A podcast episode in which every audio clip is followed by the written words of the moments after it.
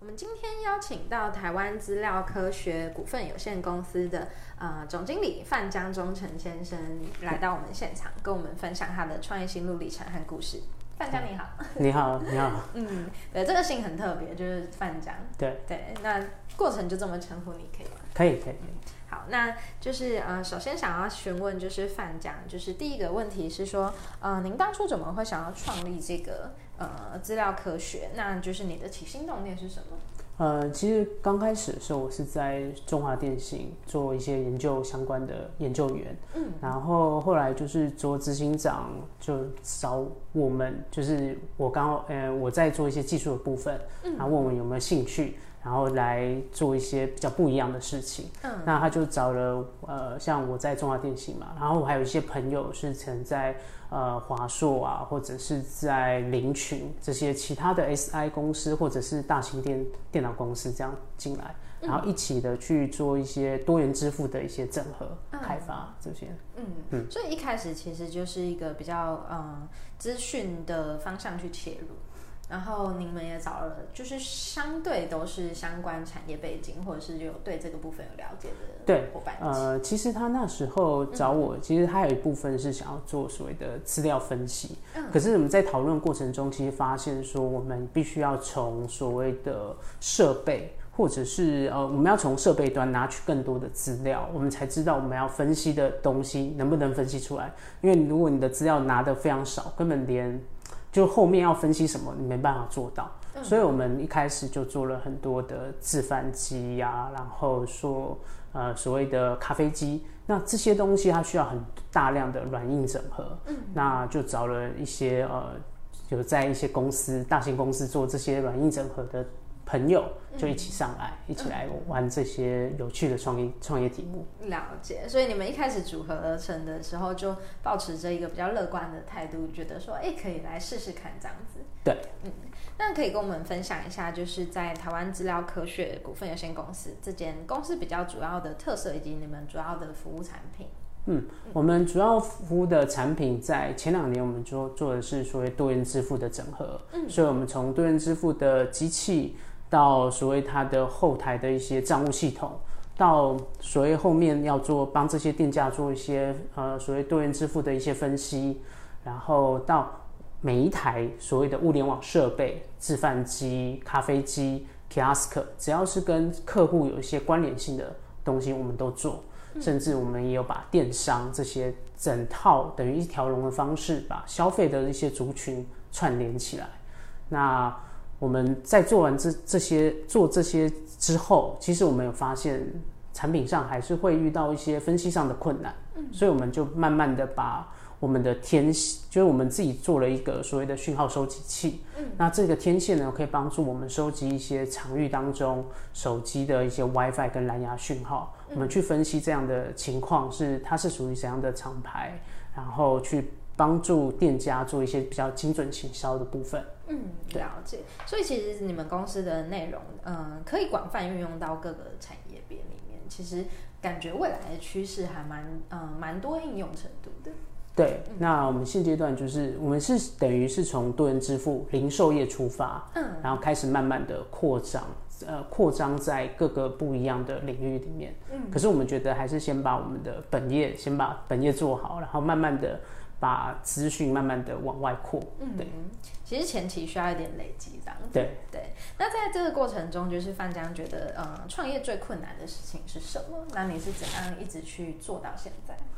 其实，呃，创业比较困难部分，而是在解每一个问题的时候，你会遇到像我们资讯收集，一开始，呃，一些资讯收集上，我们可能只有收集到一些所谓消费资讯。可是光这些消费资讯，你没办法实际的帮店家做到什么项目上的提升，他可能还需要的是在场域当中的一些情况，所以我们就把我们自公司就自己开始慢慢的做一些研发，然后将场域当中的 WiFi 蓝牙讯号收集起来，然后去帮助店家做更多更深入的讨论，比如客户停留多久，然后站在某一个呃像商品前面一直不购买。或者他看了很久以后，他离开了，那是不是之后可以帮助这些呃店家业者把这些客户找到，这些流失的客户找到以后，去做一些推呃推销行销，让整个呃店家的形象，嗯、呃，就是购物的那种消费力可以再回来。嗯，那呃在其实，在一开始要做的时候，其实是相对难的，因为我们的机器要稳定，要把资讯稳呃稳定的回流回来，然后怎样子在各个不一样店家去做部署。例如说，它可能是一个卖热汤的，嗯，那你的机器就应该放在哪里，或者是放在店家，第一个不会干扰到店家做生意，第二个是可以。把机器是稳定的运作，因为它可能还要在一些很热的地方，那突破这些所谓的场域限制，都是我们遇到问题。嗯，对，了解。那这样子后来怎么去解决？然后，嗯，其实呃，解决的方式就分很多面向，可能是我们在场域当中跟客户去做一些沟通，嗯，是不是可以找寻一些比较替代的方式？然后第二种方式是我们慢慢的，其实也在这个过程中慢慢找到一些比较稳定的一些呃产呃一些设备或者是产品，把呃把我们资讯可以慢慢的稳定带回来。嗯。那有时候我们还有去修改，慢慢的把我们的架构慢慢导入到最新的，把资讯可以稳定的存放在某一些云端的服务当中。嗯。了解，那做了这么多东西之后，你们在公司的部分会希望带给大家是一个什么样的一个品牌印象？那你们会希望就是带给顾客一个什么样的价值？是你们主要想要传递的？其实我们要传递的价值是说，我们能做的数据分析不只是呃，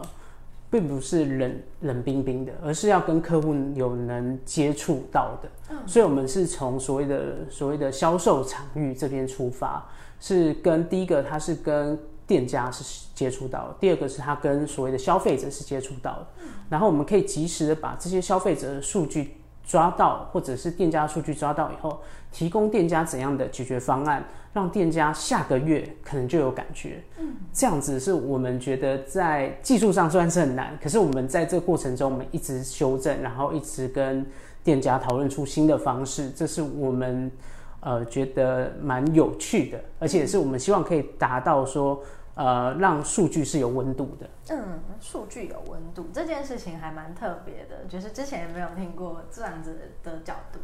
对，但是我觉得是一个很棒的事情，而且透过呃数据分析，其实是很科学化的去嗯确认说，就是我要往哪个方向策略执行才是对的。对，啊，那最后有没有呃什么？应该说，就是最近有没有什么样的呃计划是预计要接下来要执行的？那最终是希望有一个什么样的愿景在你们公司？嗯，呃，接下来我们其实是慢慢的，因为我们是收集这些所谓的手机的呃蓝牙或者 WiFi 讯号，那这些讯号的收集势必其实它另外一种方式是它。收集的很多的网络的风暴情况，那我们可以去判断哪些是所谓的资讯安全上的漏洞，或者是它正在对哪些设备做攻击。嗯，那我们就等于是可以做一个所谓的呃无线讯号的一个守护者。那我们希望可以慢慢把我们的这项产品，除了所谓零售这一部分以外，我们可以慢慢的把它转向慈安。第一个可以帮助店家，就是零售部分可以帮他提升消费额。第二个是可以降低他在每一个产品他可能不 work 的情况下，他可能停止营收的部分。嗯，所以我呃，我们等于是先从所谓的呃物联数据出发，然后慢慢的开始下明年开始以后，我们开始会慢慢的转向所谓资讯安全的这样的角度做切入。嗯。嗯在注意资讯安全的同时，也可以去提升到呃店家的一些可能效率，或者是说他们的呃